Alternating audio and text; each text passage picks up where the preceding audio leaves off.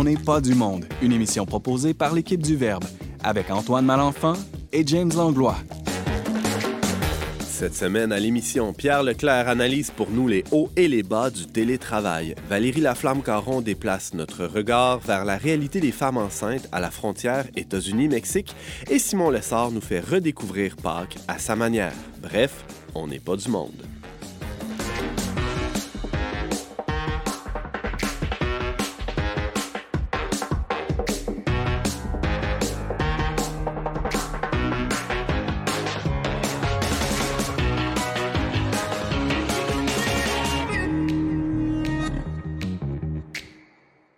Bonjour à tous et bienvenue à votre magazine culturel catholique. Ici Antoine Malenfant en compagnie de James Langlois, ce cher très cher co-animateur. Bonjour, James. Un jour, tu n'auras plus de qualificatif. j'ai dit très cher. J'ai dit cher la semaine passée, très cher cette semaine. en parlant de semaines qui passent, as-tu fait ton rapport d'impôt, Antoine? C'est réglé. Bon, tant mieux. Bonne chose de faite. Mais on a sûrement des sujets plus intéressants que ça sur la table cette semaine. On va entre autres parler des, des femmes enceintes à la frontière États-Unis-Mexique. On a Simon Lessard euh, qui va nous parler de Pâques. Pâques. Ben oui. Ben Antoine, Pâques, euh, c'est pas rien qu'une journée. Là. Ça dure 50 jours, Pâques. Euh, c'est vrai. Je mange, du Pascal. je mange du chocolat tous les jours, moi, depuis Pâques, puis et, encore pour plusieurs semaines. Mais on a 40 jours de carême. Moi, je trouve qu'il faut, faut fêter au minimum pendant 50 jours. Puis à chaque dimanche pendant 365 jours. Ah oui, donc ça fait beaucoup de, ça fait beaucoup de Pâques hein, quand on est chrétien. C'est pas facile d'être catholique. C'est pour ça que c'est au pluriel, on Pâques. Tout le temps. Ah, c'est pour ça que c'est au pluriel. D'ailleurs, Antoine, sais-tu que j'ai fait un gros party hier? Pas de distanciation sociale, pas de masque, ça fait du bien. Comment t'as Avec fait ton coloc? Pas d'amis non plus, c'est ça. à deux avec mon coloc, on faisait la vaisselle, on a mis la musique forte. Je salue mes voisins d'ailleurs. Et euh, finalement, ça a viré en gros party, puis ça a fait du bien. Bon, euh, c'est donc toujours possible de célébrer, euh, quoi qu'il en soit. James, des, choses à célébrer, des, mentions spéciales aujourd'hui? Oui, célébrons le beau message de Micheline Nadeau de, de, de Lévis qui nous a dit qu'il qui était une très fidèle auditrice. Elle n'en rate pas une, euh, que c'est euh, qu'on lui donne à chaque fois qu'elle nous écoute. Donc, merci à Micheline Nadeau de nous écouter. Si vous voulez faire comme Micheline Nadeau, vous pouvez nous écrire à onpdm ou appeler Florence au 88 908 34 38. Toujours un plaisir d'avoir de vos nouvelles, chers auditeurs.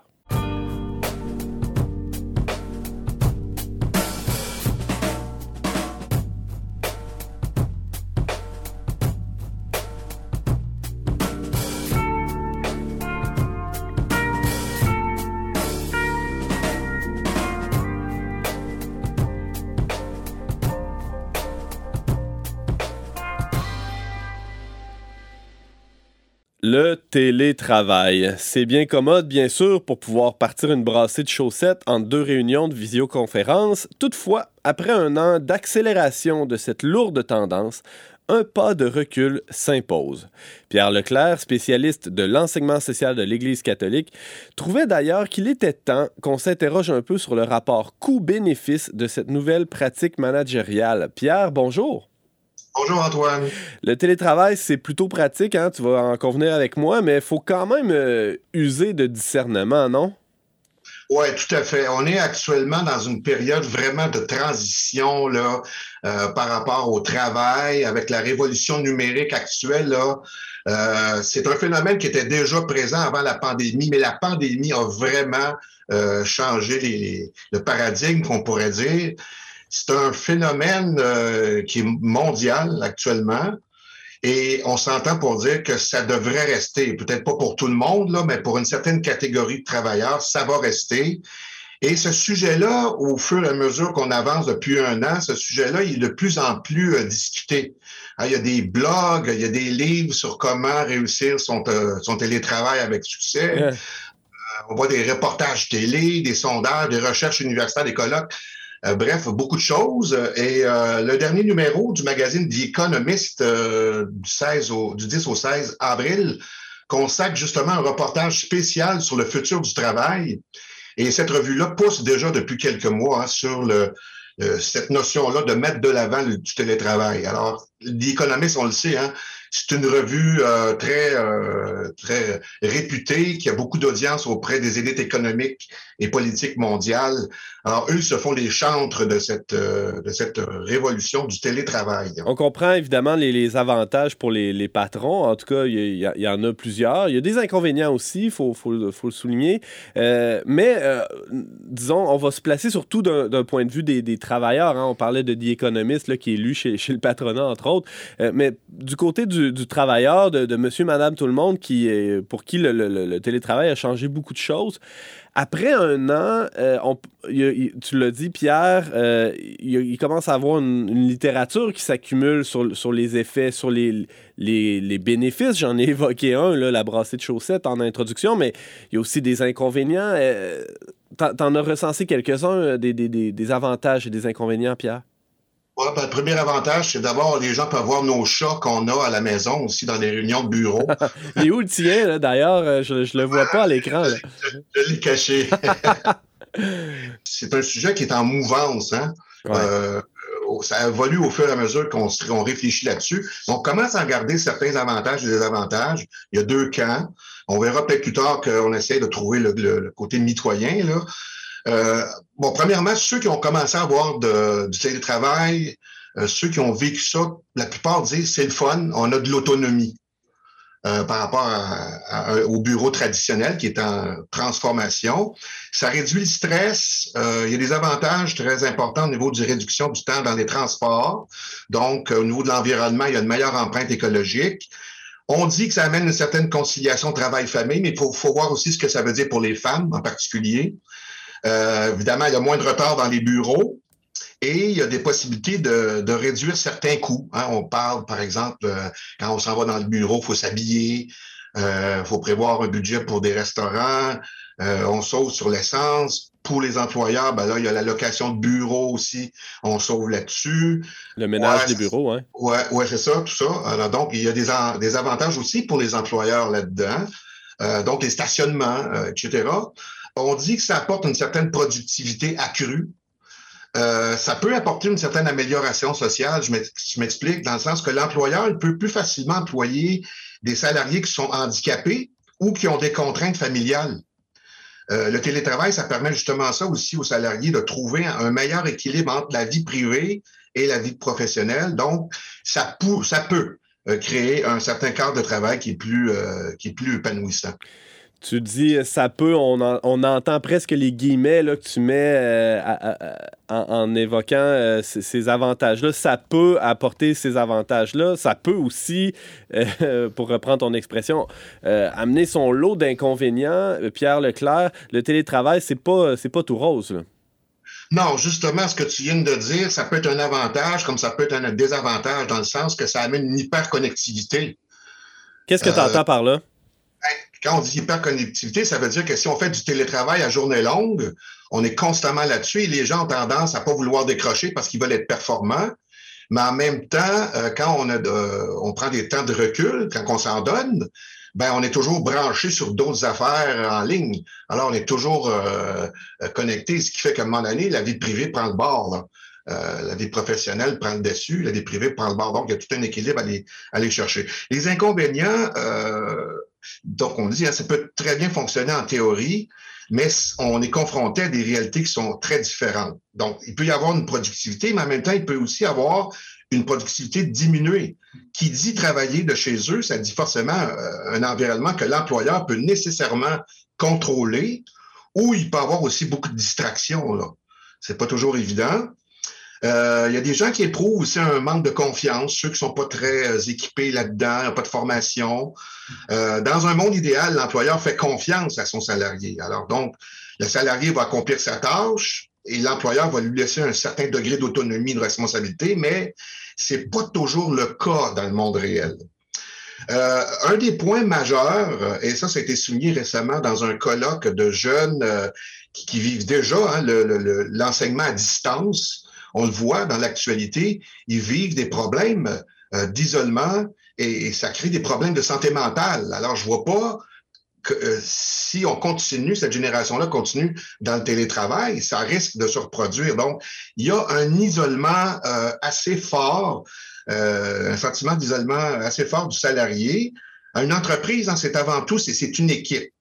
Et quand on sépare le télétravailleur, cette dynamique-là d'équipe, elle va en souffrir et le salarié se retrouve un peu à l'écart des échanges. En fin de compte, on peut dire qu'une isolation qui serait continue, ça peut affecter euh, la motivation du salarié et donc, par conséquent, sa productivité, comme on le disait tantôt. Oui, c'est ça. Alors, c'est un peu contre-intuitif. On a, on a l'impression qu'en ayant euh, en, ayant plus de, de, temps, en fait, moins de temps perdu avec du, du placotage entre employés, ben, on va se retrouver à être focusé sur la, la production, la productivité, alors que, euh, en bout de ligne, c'est ce manque de relation-là qui, qui, qui, est une dimension essentielle à tout être humain, la relation.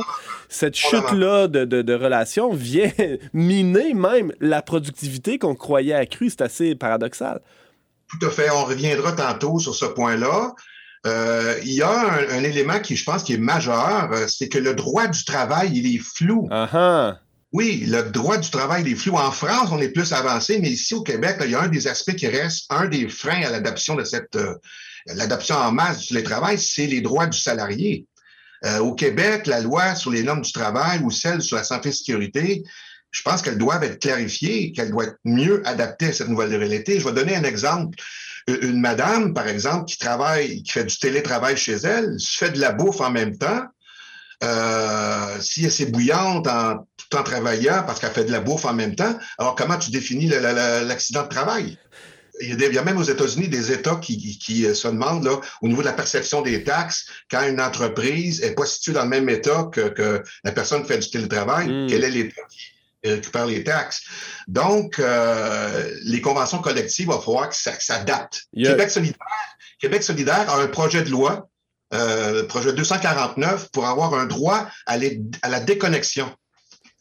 C'est, ça va devenir de plus en plus pertinent. En tout cas, euh, il y, a une mise à jour qui est des normes du travail qui est, certainement euh, qui doit être envisagée. On, on s'entend là-dessus. Pierre, Simon Lessard a une question pour toi. Non, mais ça me faisait penser ce qu'il racontait, l'exemple de la femme qui s'est bouillante, Valérie, l'année passée, une chroniqueuse ici à l'émission, qui s'est cassé un orteil en télétravail en se levant de sa chaise et puis se demandait s'il fallait qu'elle le déclare ou pas euh, à son employeur, justement parce que. Mais c'est un vrai problème. Dans sa chambre chez elle, ben est-ce qu'elle est vraiment responsable? Est-ce que c'est. Est-ce que le, mobilier venait de elle ou de l'employeur? C'était pas clair tout ça. Alors que si c'était arrivé sur les lieux de son travail, ben la question se serait même pas posée. Mais dans les deux cas, c'est très drôle.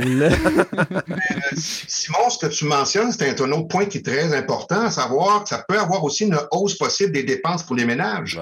En électricité, en chauffage, en assurance, en aménagement de l'espace de travail, le matériel de bureau, qui assume ses coûts? Mm-hmm.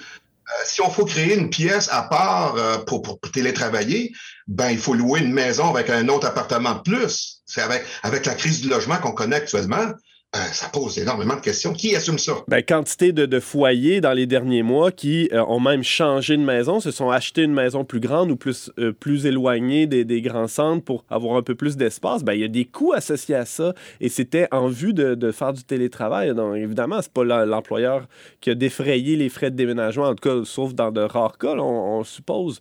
c'est intéressant tout ce que ça soulève comme, comme enjeu. Il y a certainement, Pierre, nous reste à peine quelques petites minutes pour aborder le, c'est quoi les critères de discernement éthique euh, par rapport à ça? On sait que l'Église catholique s'est souvent penchée sur, euh, sur les questions du travail, la dignité du travail.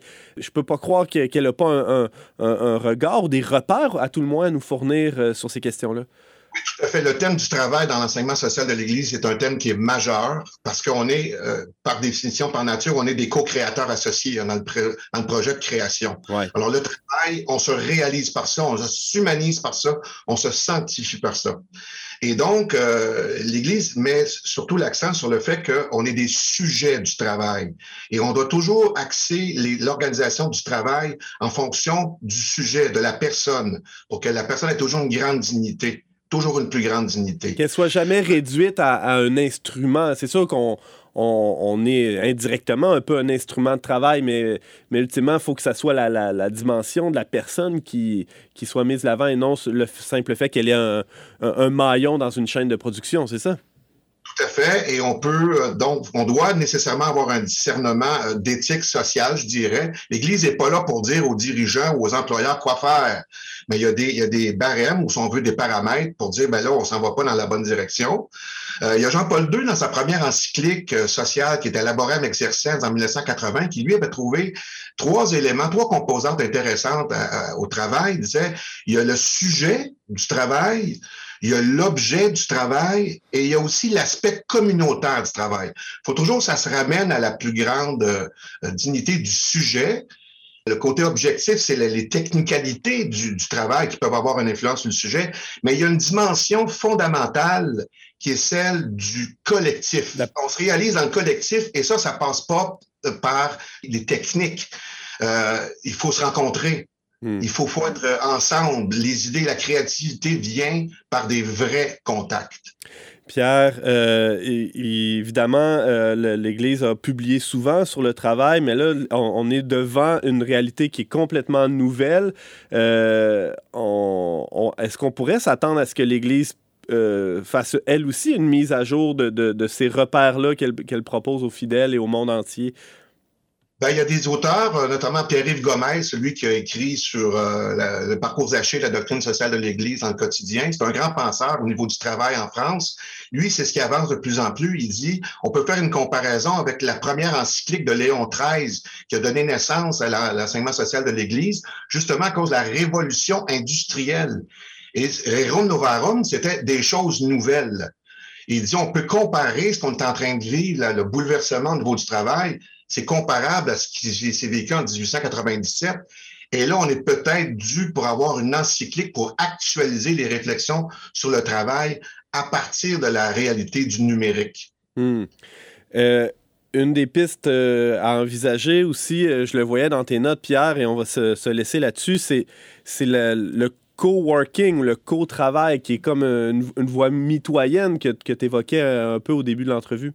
Exactement. La plupart disent que peut-être on s'en va vers le coworking, c'est-à-dire qu'on va se donner euh, la moitié ou peu importe la proportion, là, une portion de télétravail en isolement à la maison ou peu importe où. On parle maintenant de nomade numérique. Tu peux travailler de partout dans le monde, là, hmm. pas nécessairement chez vous. Et une autre partie où tu vas la consacrer justement dans des rencontres réelles avec des collègues de travail pour équilibrer un peu euh, le phénomène là une avenue à explorer assurément. Il y a déjà des, des, cafés de coworking qui existent ici et là sur la planète, euh, mais euh, ça reste marginal. En tout cas, ça, ça, une fois que la pandémie sera terminée, on peut s'attendre à ce que ça, ça gagne en, popularité, ce, ce, type de, de travail, de télétravail. Merci Pierre Leclerc d'avoir fait ce, ce bref tour d'horizon avec nous. Il y a un débat qui est en cours, qui est lancé. Oui, assurément. Pierre Leclerc, je rappelle que tu es un, un grand fan, un grand spécialiste de la, la doctrine sociale de l'Église spécialement sur les questions de travail. Et euh, tu nous parlais du télétravail euh, à, l'ère COVID, à l'ère qui est la nôtre aujourd'hui. Merci d'avoir été avec nous.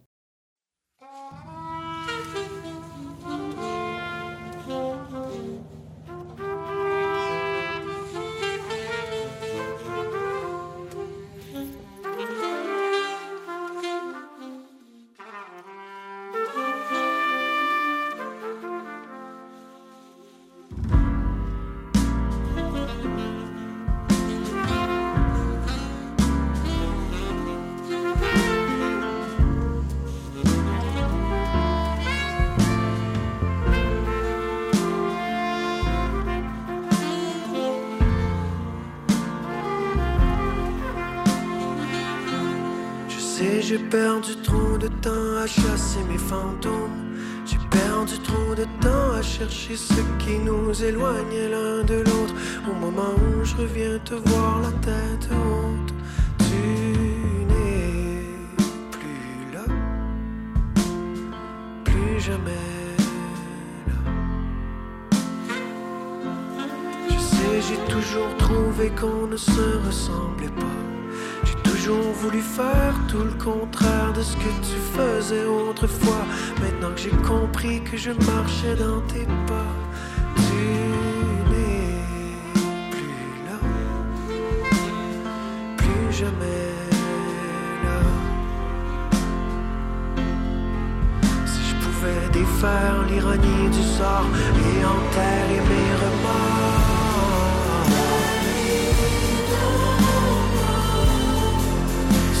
Garçon avec un fusil en bois.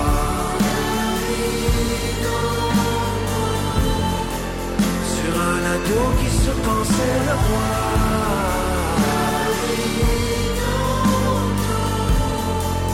Juste au moment où je revenais vers toi. Au moment où je revenais vers toi.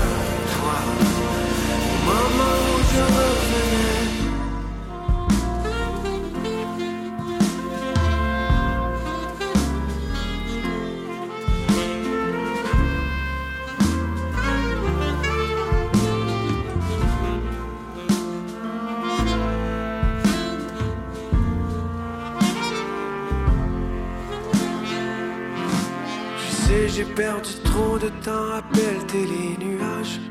Perdu trop de temps à m'enivrer, quitte à noyer quelques pages. Mais au moment du vrai retour dans les parages, tu n'es plus là, plus jamais là. Je sais que la vie se brise à rien, y a toujours un monstre qui dort. Nous glisse entre les mains quand elle se jette par-dessus bord. Au moment où je viens te dire que j'ai eu tort, tu n'es plus là, plus jamais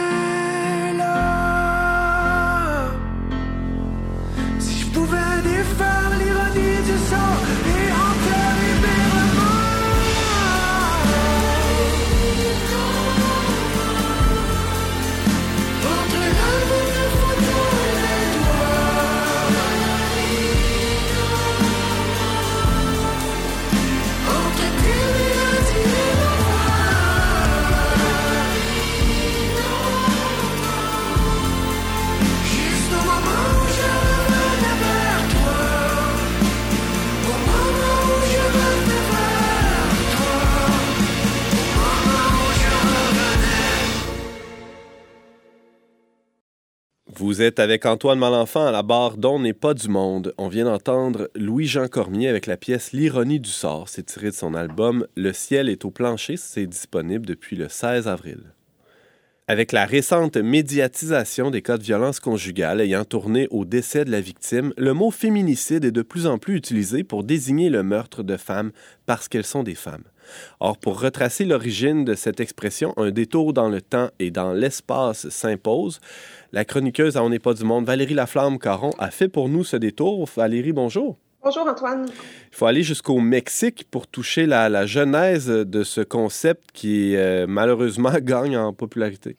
Oui, plus largement en Amérique latine. Donc, c'est un terme qui est employé depuis peu au Québec, qui désigne euh, le meurtre de femmes, on dit euh, entre guillemets parce qu'elles sont des femmes.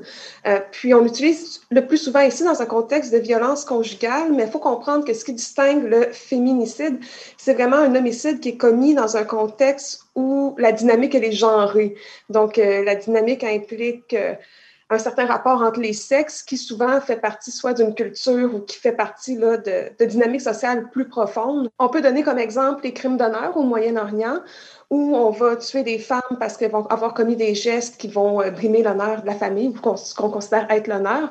On pense aussi à l'avortement sélectif en Inde ou à la violence conjugale en Amérique latine euh, qui est extrêmement présente, euh, particulièrement au Mexique où chaque année, il y a 50 000 plaintes pour blessures volontaires qui sont déposées par des femmes aux autorités. Ce serait 10 femmes qui seraient tuées en moyenne chaque jour au Mexique. Donc, euh, ça, c'est pour euh, le pays. Mais il y a la ville de Ciudad Juarez, qui est située à la frontière américaine. C'est la ville sœur de El Paso, qui est considérée comme une, étant euh, la ville la plus dangereuse au monde là, pour les Mm. femmes. C'est une ville de, de passage. hein. Il, y a, il y a énormément de, euh, de trafic, là, dans tous les sens du terme, qui, qui, euh, qui se passe à cette frontière-là entre Ciudad Juarez et El Paso. Et, et les, les, les personnes les plus vulnérables dans dans tous ces passages-là, c'est euh, ben, les, les femmes et les enfants. Les femmes, évidemment. Oui, c'est ça. Le, le portrait des personnes qui passent par Ciudad Juarez a changé avec les années. Euh, il y a quelques années, la plupart des personnes qui étaient arrêtées à la frontière étaient des Mexicaines. Donc, 98 des 1,6 million de personnes, c'était des Mexicains. Mais en 2019, les Mexicains ne représentaient plus que 19% des personnes arrêtées. Donc, le portrait des personnes qui passent par là a beaucoup changé. C'est maintenant essentiellement des personnes qui viennent euh, des pays d'Amérique centrale comme le Nicaragua, le Guatemala, le Salvador, le Honduras. Et ce qui les amène à vouloir migrer vers les États-Unis, c'est vraiment une mainmise du crime organisé sur la vie, sur le quotidien. Et je donne un exemple, c'est comme si chaque jour, il y a un chef de gang qui vient chez vous et vous dit euh, Donnez-moi 1000 dollars, sinon je tue toute votre famille. Et puis là, vous n'avez pas vraiment le choix. Soit vous donnez 1000 dollars, si vous ne l'avez pas, vous êtes dans les problèmes et la seule solution qui vous reste, c'est de fuir, tout mhm. simplement.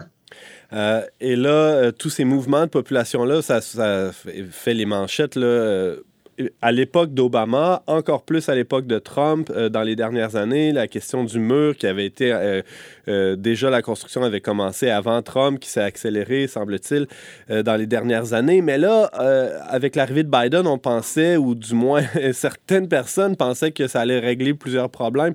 La situation reste critique à la frontière, malgré tout, Valérie. Oui, parce que ça a quand même eu un effet pervers. Évidemment, Biden a voulu humaniser le visage des États-Unis en, traitant les personnes migrantes là, comme des humains, ou du moins dans le discours euh, politique, le discours public. Euh, donc, les personnes pensent maintenant que c'est possible de franchir facilement la frontière pour, se, pour rentrer aux États-Unis, euh, mais particulièrement à cause du COVID, tout est arrêté.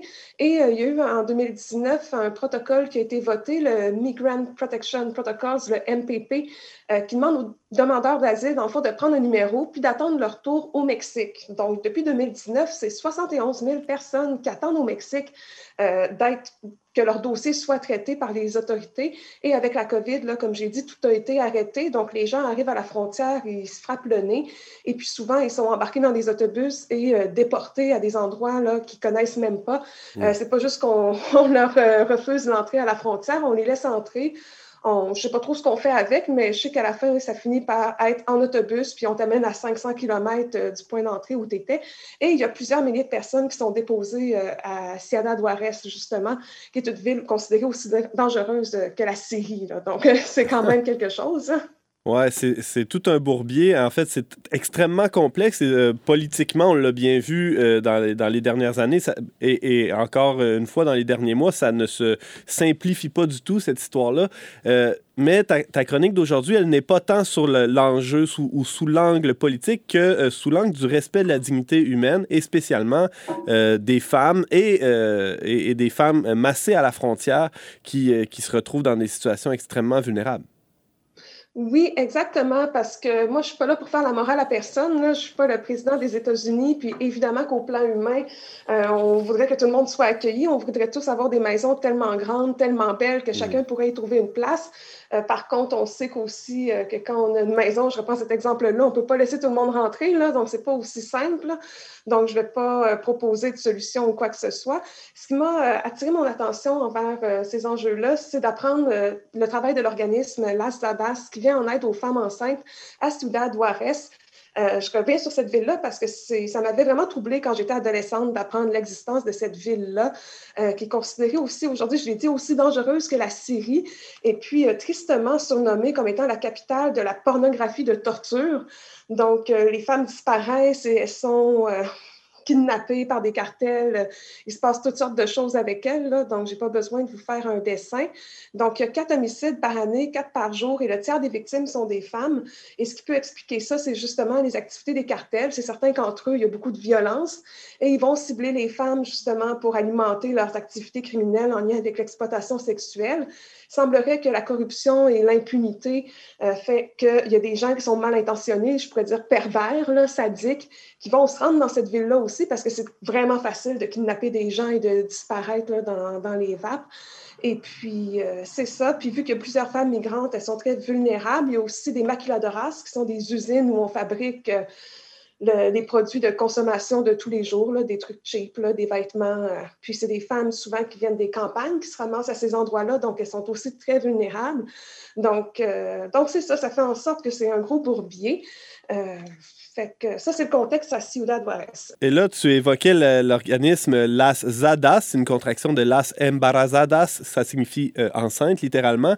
Euh, il y, y, a deux femmes, Taylor Levy et Anna White, qui ont mis ça sur pied. Qu'est-ce qu'elles font euh, concrètement? Elles offrent des soins de base aux femmes, euh, au moins aux femmes qu'elles peuvent rencontrer, qu'elles croisent sur leur chemin.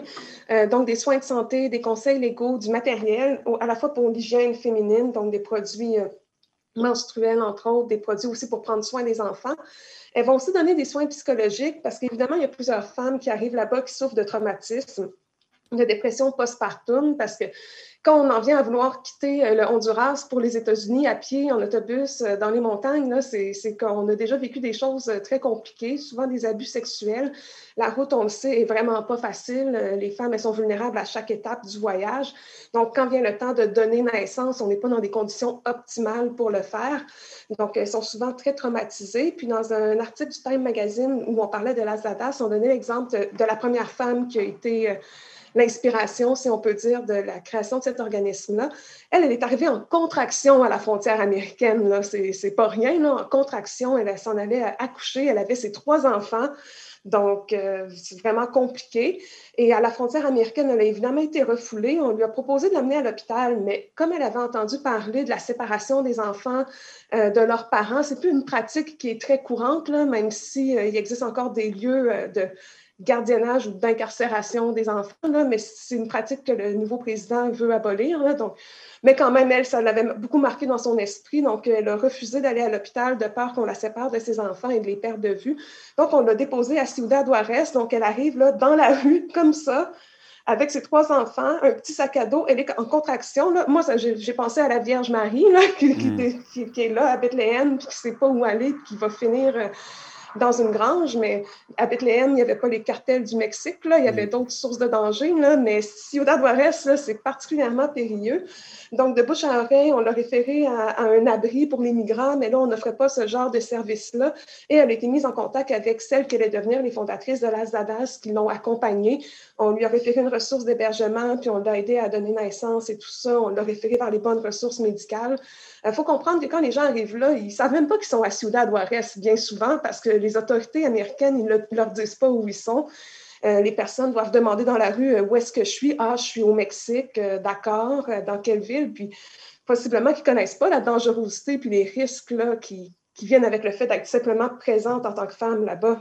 On peut se demander aussi qu'est-ce que font les autorités locales euh, au Mexique, spécialement dans, la région de Ciudad Juarez, mais aussi euh, tout le long de la frontière. C'est comment, euh, comment l'État mexicain et les États régionaux se positionnent euh, c'est difficile à dire. On dit que les États-Unis ont fait jouer au Mexique le rôle de gendarme dans la région parce que, de fait, on peut dire que les États-Unis se débarrassent un peu du problème. Ce que j'ai découvert, c'est que les églises locales jouent un rôle extrêmement important. Euh, je voulais, pour la chronique, trouver, euh, proposer une façon de donner, si vous avez envie, pour aider cette mission-là. Et j'ai trouvé l'organisation hopeborder.org. Ben, l'organisation s'appelle Hope Border et leur site c'est .org. Et puis, euh, c'est vraiment un réseau d'entraide à la fois avec des églises euh, américaines à El Paso, des églises mexicaines à Ciudad Juarez, qui font un grand réseau d'entraide et qui vont subvenir à tous les besoins de base euh, des migrants, puis pour une longue durée, parce qu'ils sont pris là longtemps. Ce n'est pas juste une fin de semaine, une semaine, deux mois. Ça s'étire des fois, c'est ça, sur, sur des mois, voire des années. Simon? C'est très important ce que tu dis, Valérie, parce que dans, la dernière année, j'ai vu beaucoup de reportages comme ça de communautés locales, de villages ou de gens liés à des, à des églises chrétiennes qui, justement, ont vraiment le cœur sur la main puis veulent faire quelque chose pour ces gens-là. Euh, je trouve que c'est important de le dire parce qu'on a, on a une sorte d'image dans les médias comme si les Américains n'étaient que méchants et inhumains avec les gens à la frontière. Ah, c'est un peuple varié, puis il y a aussi des gens qui ont une, une attitude différente sur le terrain là-bas lorsqu'ils sont mis face à face avec ces gens-là. Tout à fait. Puis si on en revient à la ZADAS, euh, depuis la fondation en 2019, je crois, c'est 120 femmes qui ont été aidées et, 68 enfants qui sont venus au monde, euh, on ne peut pas dire grâce un peu au soutien, mais entourés finalement du personnel puis des bénévoles de, l'organisme la ZADAS. Donc c'est quand même euh, exceptionnel. Et puis moi, à travers cette recherche-là, j'ai découvert Taylor Levy, une des avocates, qui est justement avocate en immigration, puis elle est basée elle est basée à El Paso, puis l'essentiel de son travail est pro bono, donc ben c'est vraiment une, une, personne très dédiée. Puis en fin de compte, la question que ça pose, on en fait à la politique, parce que c'est certain qu'il y a une dimension politique à ça et qu'il faudra qu'il y ait des mesures qui vont être mises en place euh, pas, seulement localement, mais il faudra que des décisions se prennent quant à l'avenir de cette frontière-là. Et pour moi, c'est la question de la sécurité. C'est une question qui, qui, a traversé notre vie, je pense, dans la dernière année. Hein. quand est-ce que on vient contrebalancer les impératifs de sécurité au nom de d'autres valeurs comme la liberté ou le fait d'être ensemble et tout ça? Puis j'ai pas de réponse à ça, euh, mais je pense que c'est la question qui va se poser. Et euh, en se posant cette question-là, euh, on comprend bien avec ce que tu viens de nous dire, Valérie, toujours mettre au cœur de, ces réflexions-là, de, nos réflexions, la, la, dignité de la personne. Hein. C'est c'est vraiment euh, urgent, criant dans, dans, ce, dans ces cas-là, tout au long de la frontière États-Unis-Mexique, spécialement euh, pour les femmes euh, victimes de violences dans ce coin-là. Merci beaucoup, Valérie Laflamme-Caron, pour, pour ce portrait. Merci à vous.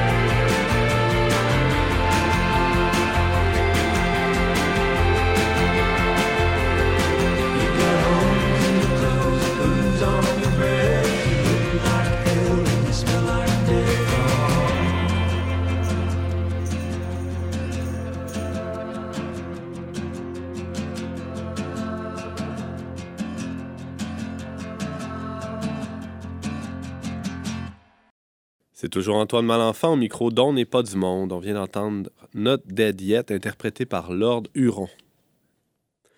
Depuis le début du mois, le temps pascal bat son plein et pour quelques semaines encore, pour notre plus grande joie, Simon Lessard en profite et ne boude pas son plaisir de faire durer la fête autant que possible avec une chronique sur Pâques. Salut Simon. Allô Antoine. J'imagine qu'aujourd'hui tu voulais nous parler de petits poussins et d'œufs en chocolat. Mais oui, exactement. Si tu écris euh, Antoine Pâques dans Google Images, euh, faites le test à la maison, vous allez voir qu'il y a seulement du chocolat, des lapins et des poussins qui sortent. Et si vous êtes chanceux, si vous l'écrivez en anglais, vous allez peut-être avoir une petite icône du Christ ressuscité dans le coin en bas à droite.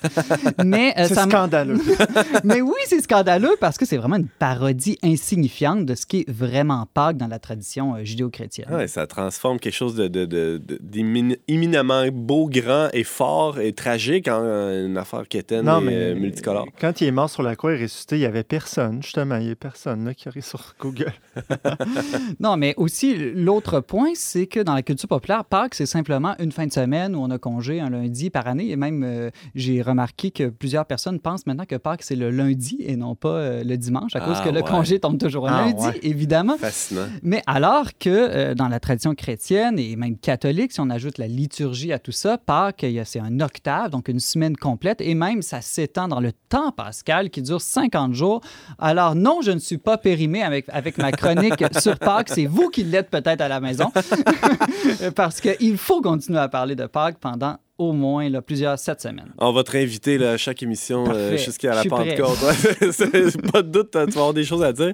Euh, Simon Lessard, euh, on parle de Pâques, on parle de Pâques, on parle de Pâques, mais qu'est-ce que ça veut dire Pâques? Il faut faire un peu d'étymologie. hein. Exactement. Ben, c'est ça que j'aimerais ça euh, faire avec toi, Antoine, aujourd'hui. Retrouver ce qu'est vraiment Pâques, tout simplement à partir du mot. Donc, la plupart des gens ont déjà entendu que Pâques, ça voulait dire, James, Ben, passage. Pas- Passage, exactement. Sauf que euh, souvent on comprend mal. euh, bon, c'est pas tout à fait faux, mais on, pen- on pense passage comme un chemin, euh, je sais pas moi, de, de la mort à la vie ou de la terre au ciel. C'est pas faux dans un sens spirituel, mais le premier sens euh, en, en hébreu de ce mot-là, oui, c'est passage, mais c'est c'est dans le sens d'épargner ou de passer son tour. Donc, euh, dans- quand on remonte au livre de l'Exode, hein, les Israélites, ils avaient reçu l'ordre de sacrifier un agneau sans tache puis d'en asperger le sang sur le- les montants de leur porte, afin que le fléau là, de la dixième plaie d'Égypte passe à côté d'eux. L'ange de, la mort, l'exterminateur qui, qui- qui a fait sa tournée cette soirée-là, il a, il a passé son tour, c'est ça? Il a passé par-dessus les portes. Exactement. Mhm. Donc, euh, c'est la fête du salut dans le sens qu'on est sauvé par Dieu de quoi? De la mort. Mhm. Donc, de- donc, euh, et qui ne se sent pas menacé euh, de la mort, que ce soit du corps ou de l'âme, ben, sent peut-être pas non plus le besoin euh, d'être sauvé. En tout cas, cette année, Pâques est une fête de libération, de guérison, de salut. On peut dire qu'on en a plus que jamais besoin là, de guérison du virus ou de libération des confinements. C'est peut-être une manière d'actualiser le, premier sens de Pâques. Tout à fait à propos, Simon Lessard. Ouais, c'est bon que tu, tu euh, ramènes plutôt la, le- le- la- la lumière sur cet événement-là, le, le premier passage, celui de l'ange de la mort euh, par-dessus les maisons, parce qu'on on associe d'abord ça au- à la traversée, au passage de la mer Rouge. Euh, c'est pas faux, hein? C'est pas faux, mais, ça vient en second. C'est Faut, ça, faut, faut aller à l'origine première. Ce passage-là est le deuxième des, des passages et non le premier. Exactement. Puis Mhm. une manière donc de vivre Pâques, et là vous allez dire, ah ben trop tard, euh, c'est passé. Non, justement, on est encore dans Pâques. C'est de se poser la question, de quoi j'ai besoin d'être sauvé? Dans le présent, en ce moment? Parce que c'est- une vraie manière de, vivre ce mystère pascal-là, de, que de se reposer personnellement cette question-là. Quels sont mes lieux de mort duquel j'ai besoin d'être sauvé? Parce qu'on on pourrait se dire aussi, ben, le, Christ est mort et ressuscité, il nous a sauvés une fois pour toutes, euh, donc la- l'affaire est classée, non? Oui, puis aussi, euh, non, justement, mais aussi la mort, euh, en fait, elle va arriver quand même, la mort Ouais, biologique, la mort physique. Donc, évidemment, il faut euh, trouver peut-être d'autres formes de mort duquel on a besoin d'être sauvé.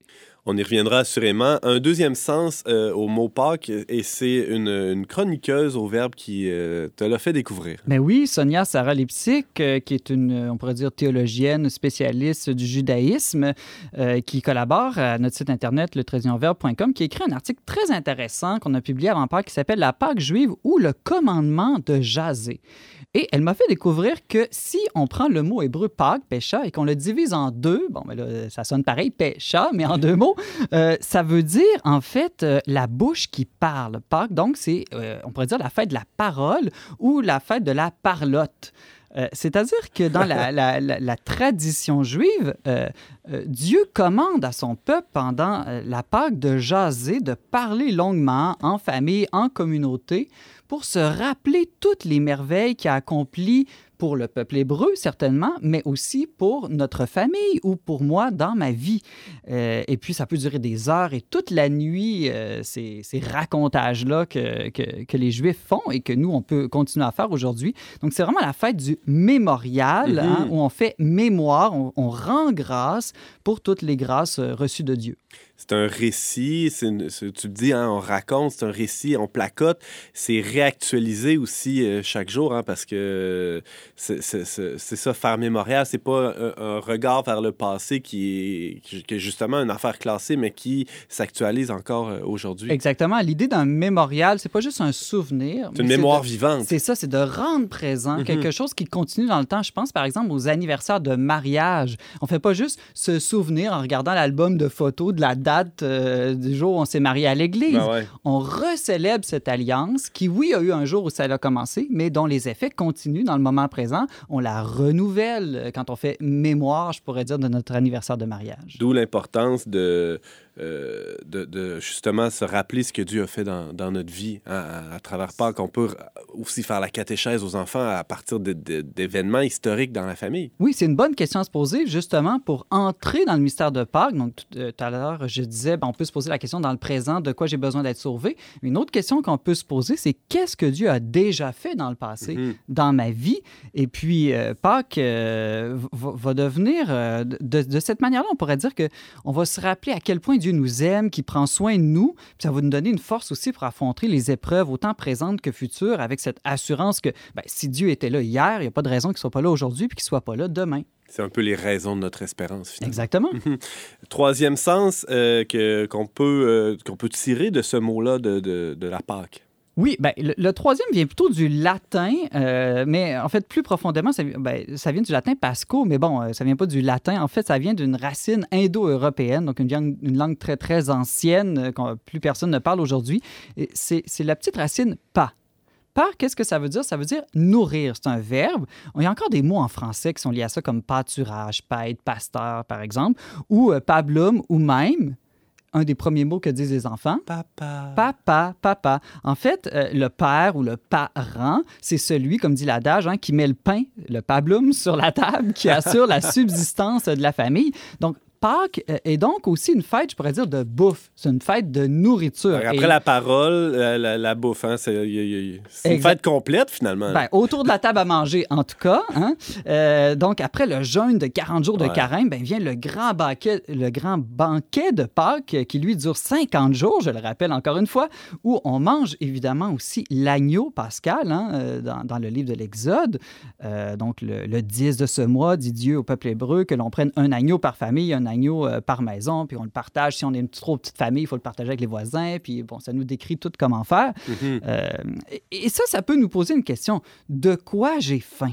Hein? Parce que ceux qui n'éprouvent jamais la faim, le manque, jouissent beaucoup moins de la nourriture, de l'abondance. Donc, d'une certaine manière, c'est sûr que si aujourd'hui on vit plus le carême, ben, on va aussi moins vivre euh, le- la fête pascale. Ça va ensemble nécessairement. Et on peut aussi transférer cette, euh, cette analogie-là à, à d'autres aspects. hein. Le, le- le manque euh, permet de- de- d'expérimenter des joies plus grandes par la suite. C'est ça, c'est qu'il y a des faims puis il y a des soifs qui sont pas simplement matérielles, corporelles, qui sont spirituelles.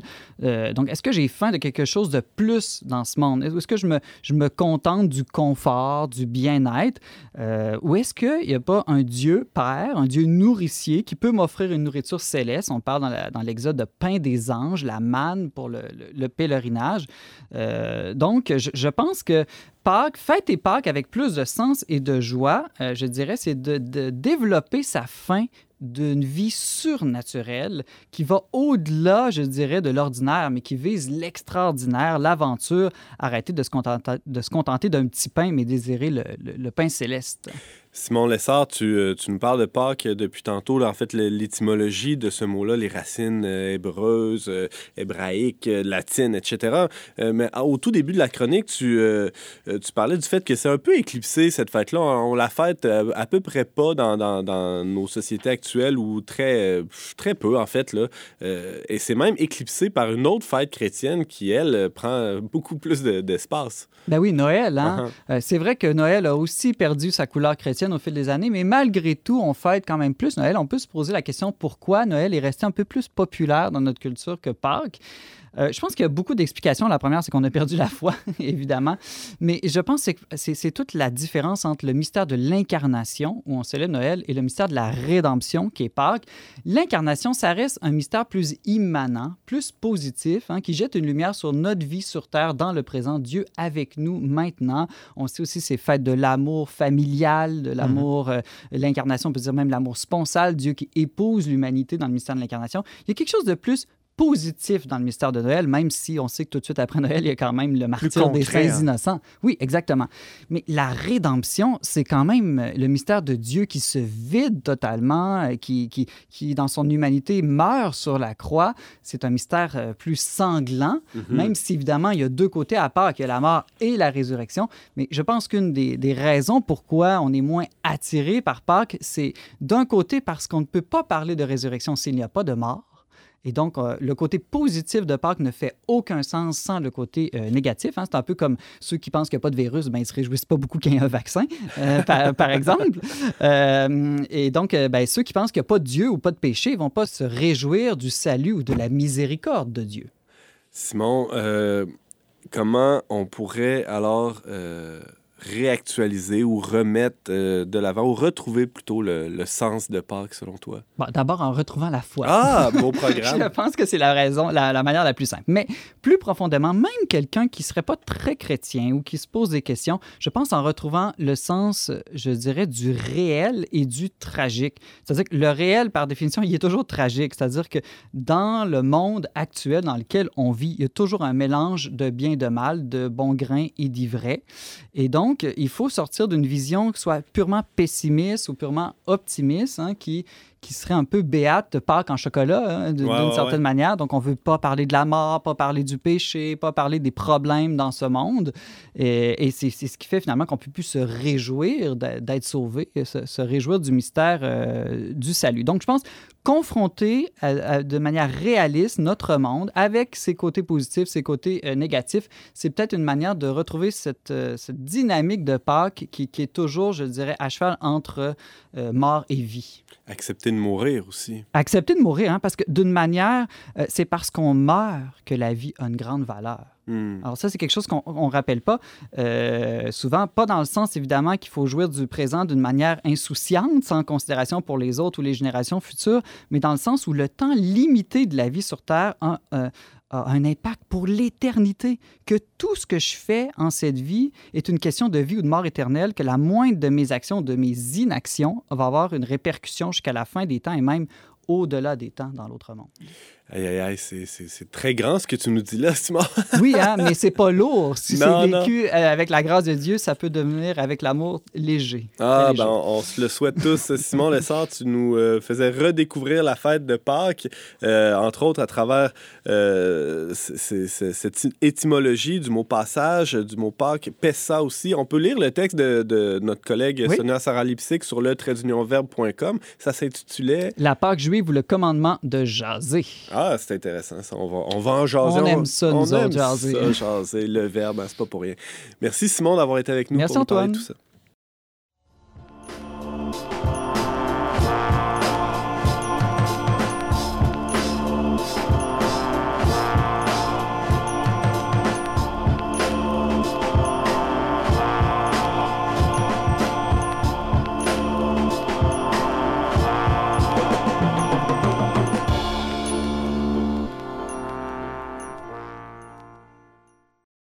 C'est tout pour cette semaine, mais avant de se quitter, quelques suggestions culturelles, James Langlois?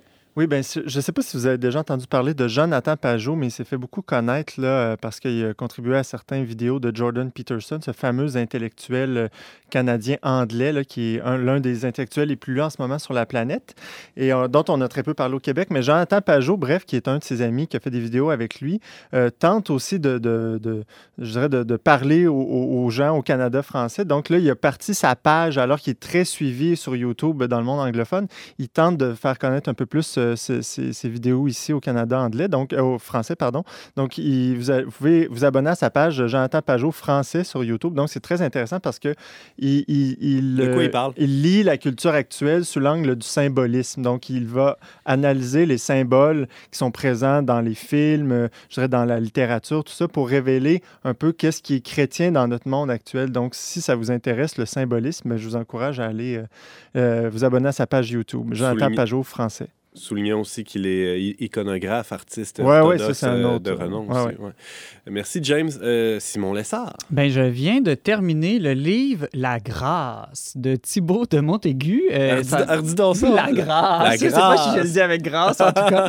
Euh, euh, ça a gagné le prix de Flore. De- euh, Excuse-moi, je t'ai interrompu là, pendant que tu disais le- le- l'auteur. Thibaut de Montaigu. Alors, Merci. c'est peut-être pas très connu de notre public euh, habituel. Euh, Thibaut de Montaigu est un jeune auteur euh, français euh, qui écrivait des romans plutôt sulfureux, pour ne pas dire euh, bizarres euh, par le passé, et qui a eu une conversion fulgurante. Et voilà, ça lui a pris quatre ans. Il a fini par écrire une sorte d'autobiographie où il raconte euh, son propre sa, rencontre avec la grâce, avec Dieu. Et puis euh, c'est un, style très très vif, très brut, euh, rapide, facile à lire. Et puis en fait c'est même pas une autobiographie. Oui, c'est son autobiographie, mais c'est aussi la biographie de son oncle qui était un frère franciscain et au travers la biographie de saint François d'Assise, une sorte de grande catéchèse à je pense tous ses amis et lecteurs non croyants qui doivent se demander depuis des années, mais Qu'est-ce qui qui se se passe passe? avec lui? Et donc, c'est un bon livre à proposer euh, à des gens qui ne sont pas nécessairement croyants euh, parce qu'il sait comment leur parler, Ouais. il sait Il quoi, quoi leur ouais. expliquer. Il y a, euh, et c'est un livre euh, très incarné. Donc, quand il y a du péché, il y a du péché. Il n'y a pas peur de le décrire. Ouais. Puis quand il y a de la grâce, il n'y a pas peur aussi de la dire de manière crue. Qu'est-ce que la grâce peut faire dans Hmm. une vie? Ça s'appelle La Grâce, publié aux éditions Plomb euh, par Thibaut de Montaigu. Merci Simon, merci James, merci aussi à nos chroniqueurs de cette semaine et merci à vous d'avoir été avec nous, euh, chers auditeurs. Vous pouvez en tout temps écouter cette émission en rattrapage et partager euh, et la partager via votre application balado préférée. Pour tous les détails, visitez le traitdunionverbe.com baroblique radio. On remercie Thierry Boutin à la régie ainsi que la Fondation Lucien Labelle pour son On se retrouve la semaine prochaine, même heure, même antenne, pour un autre, une autre émission dont n'est pas du monde.